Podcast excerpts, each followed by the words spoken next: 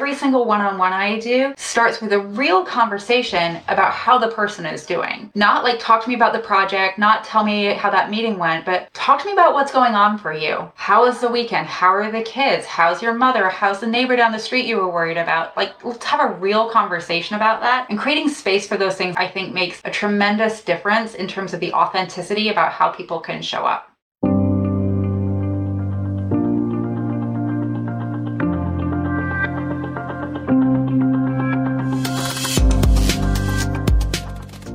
Everybody, I'm Laurie Ruettimann. Welcome to Punk Rock HR.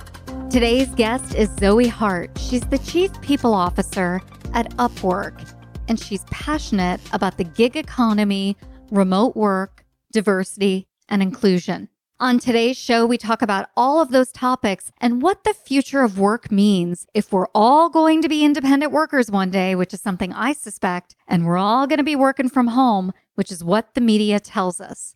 So, if you're interested in the intersection of work, politics, power, money, remote work, creativity, we talk about it all. So, sit tight and enjoy this conversation with Zoe Hart.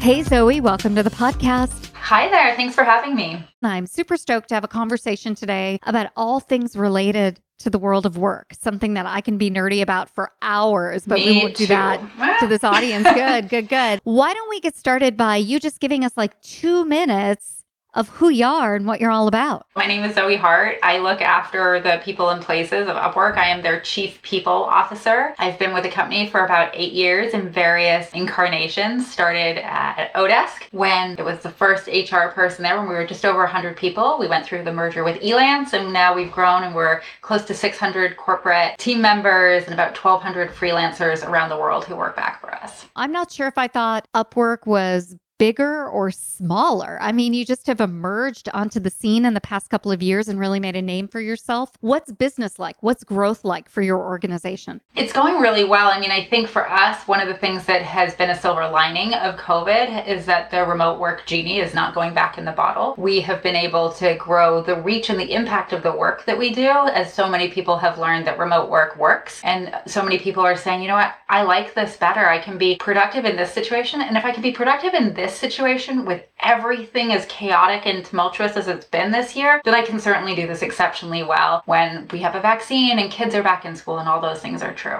I hope that's the case. I think it's really interesting that you're the chief people officer of Upwork, a business that's really tied into the future of work and really rethinking the way people are identifying themselves as employees or freelancers or creative types. So when I think of HR, though, most of those professionals don't think about anybody other than employees, but you're thinking about everybody. Can you talk a little bit about the differentiation and maybe the tension around those two groups? I think you're spot on that not everybody thinks about it. Oftentimes, hybrid work or contingent labor, as it was sort of archaically called, is handled by procurement. And those are the same people who are buying the copy paper and the coffee filters, right? And those are not the same as the people who do valuable work. So for us at Upwork, we were founded 20 plus years ago and it was based on connection. And that connection doesn't know whether you and I are corporate colleagues or whether you're a freelancer or whether I'm an independent consultant working for you for a short period of time or in an ongoing way. The connection is what's really at the heart of how we do our work, and those relationships are the most important thing. Because of that, we want to look holistically at our workforce and think about everybody as a team. Now, to your point, there are clear tensions there in terms of legal issues and compliance. And, you know, we've got people all over the world world in 800 cities. And so we know that we need to think about different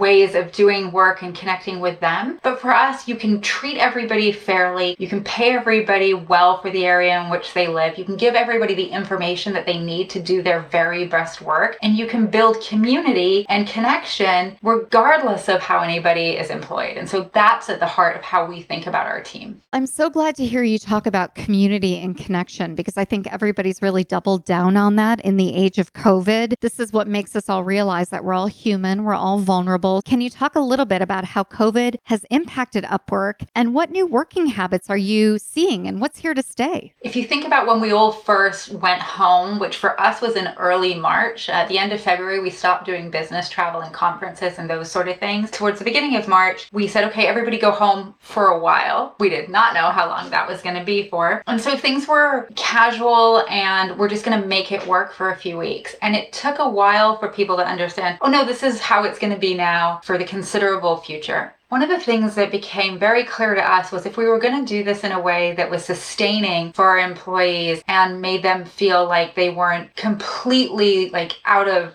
control in terms of what they were being asked to accomplish as people on this planet. We needed to do some things strategically and in terms of our cultural norms to change some behaviors. So, for example, we moved to a system where we have what we call Customer Wednesdays, which means there are no internal meetings on Wednesdays. Everybody has that time to connect externally or to do heads down project work. And that helped create a little bit of a buffer for people. We also talked really openly about having blocks of work time um, marked on your your calendar. So if your kids are napping from 11 to 1.30, best case, right? Two and a half hour nap, then you can put that on your calendar and people will know that they can get you for asynchronous work, but you're not going to be on a video call because you need to be quiet. And so those sort of things and being far more transparent about the work that we've done has really helped us build in those cultural norms. And now, as we look to the future, we know that we want to continue investing in that and make the sustainability of this approach really something that continues to be foundational as who we are at Upwork. So, we have created a role for team enablement. A senior leader on my team, that is her whole job now, is thinking about how do we work and collaborate and innovate effectively together, even though we're not going to be physically together as often. I love that. And I love that role of team enablement. I think that's really creative and really clever. And, you know, we used to kind of have those roles, but they were informal. You know, somebody maybe was passionate about that, but they also had like 15 other things to do. So it's nice to really prioritize that. I think about some organizations that may not have the luxury of budget or headcount to do some of these cool things and really have time stressors and just a lot of pressure. And some of the good things you just talked about, about work life balance, I would like to tease out a little bit more because the number one thing I hear from HR professionals is that they're burned out. And if they're burned out, how can they then lead their organization through that? So, talk to me about that. For us, it's true. So,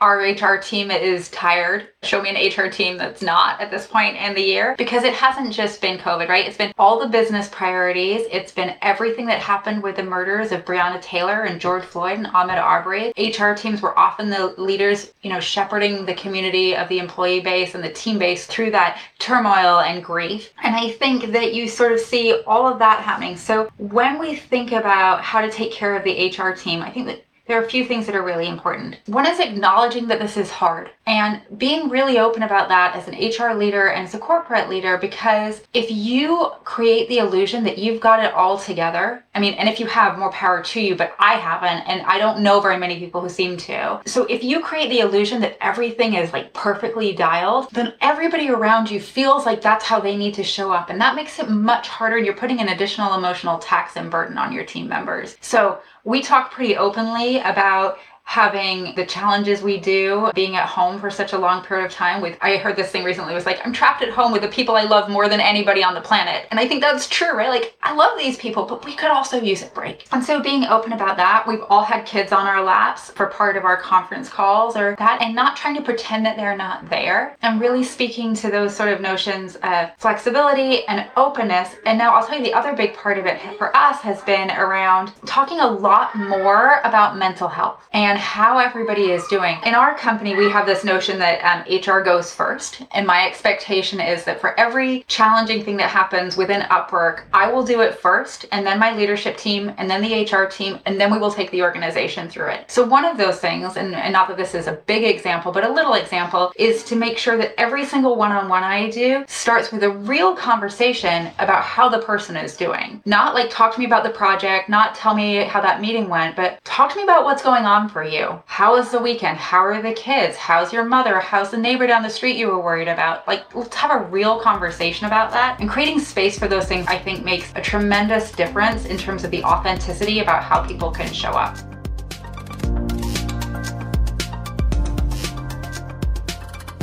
Hey, everybody. We're living in an era of uncertainty, but work was never designed to make us feel secure. Systems, processes, and programs were built for bosses, not employees. In my new book, Betting on You How to Put Yourself First and Finally Take Control of Your Career, I'm going to teach you how to live a better life, enjoy work, and even be your own HR department, a skill that's needed whether we're in a pandemic or not to advocate for yourself, avoid burnout, and form better personal and professional relationships. Betting on You is available wherever books are sold and audiobooks are streamed. The best place to buy the book is laurieruettimann.com forward slash books. That's laurieruettimann.com forward slash books. Buy Betting on You today.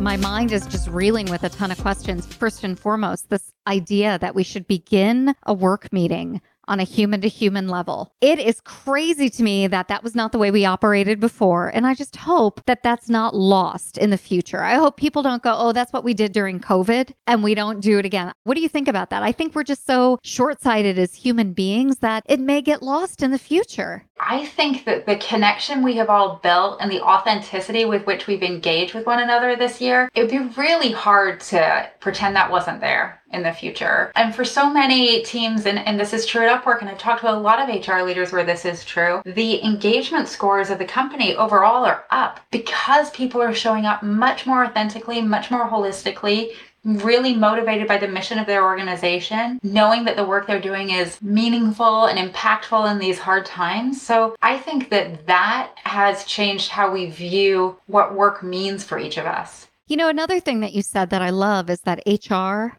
goes first. I think that's how it should be. Like, if you don't beta test this in HR, what are you doing? Why would you put something out there into your organization? Can you think of an example of a time that HR went first and it completely changed your mind and you did something different? One of the things that it, this didn't change my mind, but it cemented how I wanted to communicate about something. We did a program at the beginning of the year where we really, and this was pre COVID, it was pre everything. We had a new CEO and we wanted to really align the company on the new plan and how we were going to approach things. And so we had a conversation with the company where we said to everybody, we want you to sign up, we want you to re engage with us. And if you don't want to, that's okay. Like, we'll work with you on a transition, but this is going to be a tough year and there's a lot we need to do together. We're only going to do it well if we go together. And so, every single person needs to, in the next two weeks, have a conversation with their manager to recommit or to talk about transitioning out we did that as an HR team first. And I had been put myself through that process when we got our new CEO, who I'd worked with for many years, but I wanted to make sure that I could show up fully for her and really commit to everything we were going to get done. And then I took my leadership team through the exercise and then the whole HR organization. And then we took the company through the exercise. And the level of openness that I saw my leaders have and expect from me changed how we talked about that as a company and how open people were about the conversations they were having at home and what they were really thinking about. In retrospect, it's had very good standing for how we approach the rest of the year because we had created this commitment to one another and we had created a place of really frank conversation that, to your earlier point, might not normally have happened at work. You know, I'm really interested in that old Jeff Bezos line that you can disagree, but at the end of the day, you need to commit. And I think asking people to go through that exercise where they recommit to the organization also gives them permission to be a little bit critical or to have some skin in the game. So I love all of that. And it sets you up to be united when you have a challenge like remote work. So I think that's good when you have one brand that you're rallying around, but you've also got freelancers and creative professionals and all these other individuals who aren't necessarily necessarily connected to your brand the same way a full time employee are. So let's talk a little bit about them right now and what they need. What's the average freelancer feeling working from home? I mean, we think they want to work from home, but they used to be able to go out and do other things as well. So what's that life like? I think it's interesting. We see on the company side that about 75% or so of companies plan to permanently shift to having more folks remote as part of their team. What that indicates to me is that the freelancers are being more interwoven into how the work is being done. And the feedback that we continue to hear is that there's so much that's great about remote work. We know that, you know, again, 75% or so make as much money or more as freelancers than they did prior to becoming freelancers. But having that connection and that context really, really helps them do their very best work. So I think that what we would hear more of is give us the information, treat us with respect, bring us into the organization as appropriate, and share your vision for how we can collaborate and contribute to the business overall. And then leave them alone, right? Right. Let them work. that doesn't hurt, right? well, I certainly think about my own life story. You know, I've been working from home for over a decade. I've been running my own business for over a decade, and I'm happy. But I also know this life isn't for everybody. So I wonder what's life like for you? Do you ever see yourself going out, becoming a freelancer? Is that in your cards one day? I hope so. I mean, I think that for now, I literally could not imagine a better job. I have my dream job and I feel so appreciative for my team and Hayden who, for whom I work. But I think that one day, you know, it would be my hope to work more as a consultant or as a freelancer and help organizations. I feel like I've learned a lot, you know, in these past 20 ish years and I've made a ton of mistakes that have I can stop other companies from making, right? Like, learn this lesson. I learned it the hard way. You don't need to just, I'm telling you, don't do that thing that, that way, right? So I would love to. I think there's so much future in it. I think about my kids who, you know, are in elementary school, and I can't imagine that they are going to have the same kind of career path that I've had. Life will be really, really different for them. I think you're right about the future of work being completely different, but I also think there will always be this grass is always greener mentality. So there are employees who look at freelancers and say, oh my God, Uh, the CEO always listens to you because you're the outside expert. And then freelancers are like, boy, I wish I had paid time off. You know, I wish I had a 401k. So there's this tension between the two. I wonder if you see that in your organization and how you foster communication between each individual group. One of the things that's special about Upwork is our mission is to create economic opportunity so that people have better lives. And our vision is independent talent at the heart of every business. And that's a place where we absolutely start with ourselves. So the independent professionals who work for Upwork are at the heart of our business. And we treat them as such. And that push and pull is what makes us better because every single team at Upwork is comprised of both independent professionals and corporate team members. So that's true in, in functions where it might not logically twig for some people that, oh, they're half and half as well. Like the HR team, HR, legal, finance, all these teams were like, oh, but that's like the secrets or whatever it is of the company. But absolutely, if you set it up correctly, you're able to do so much more with a hybrid workforce than you were with just one size fits all. Let's bring it full circle and end where we began with really a discussion around remote work and COVID 19. Just because we have a vaccine doesn't mean that this is over. So, what do you see for the future of work in 2021? I think that as soon as people are really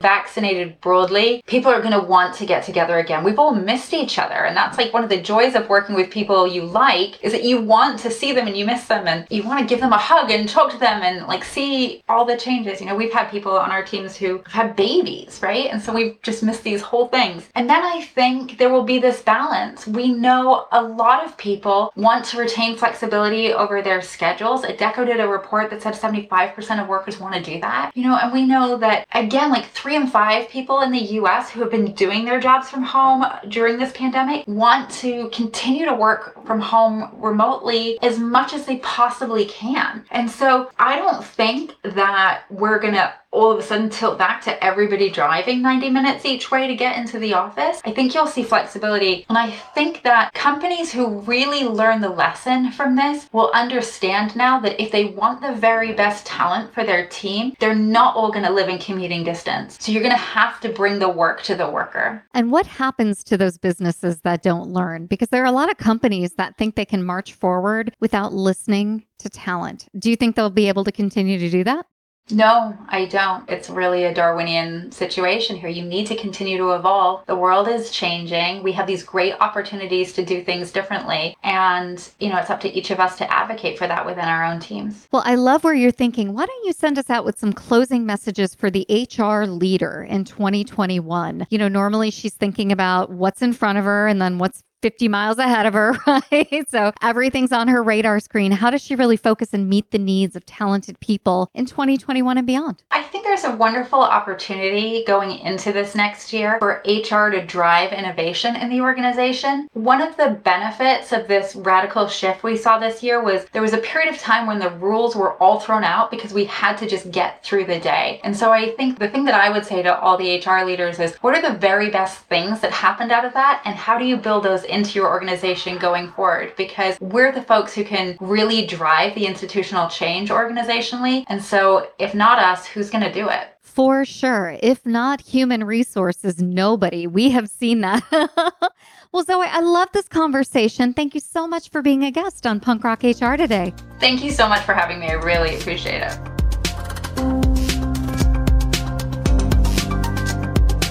Hey, everybody. I hope you enjoyed that conversation with Zoe Hart. If you'd like more information about Zoe, Upwork, or anything mentioned on the podcast, head on over to punkrockhr.com.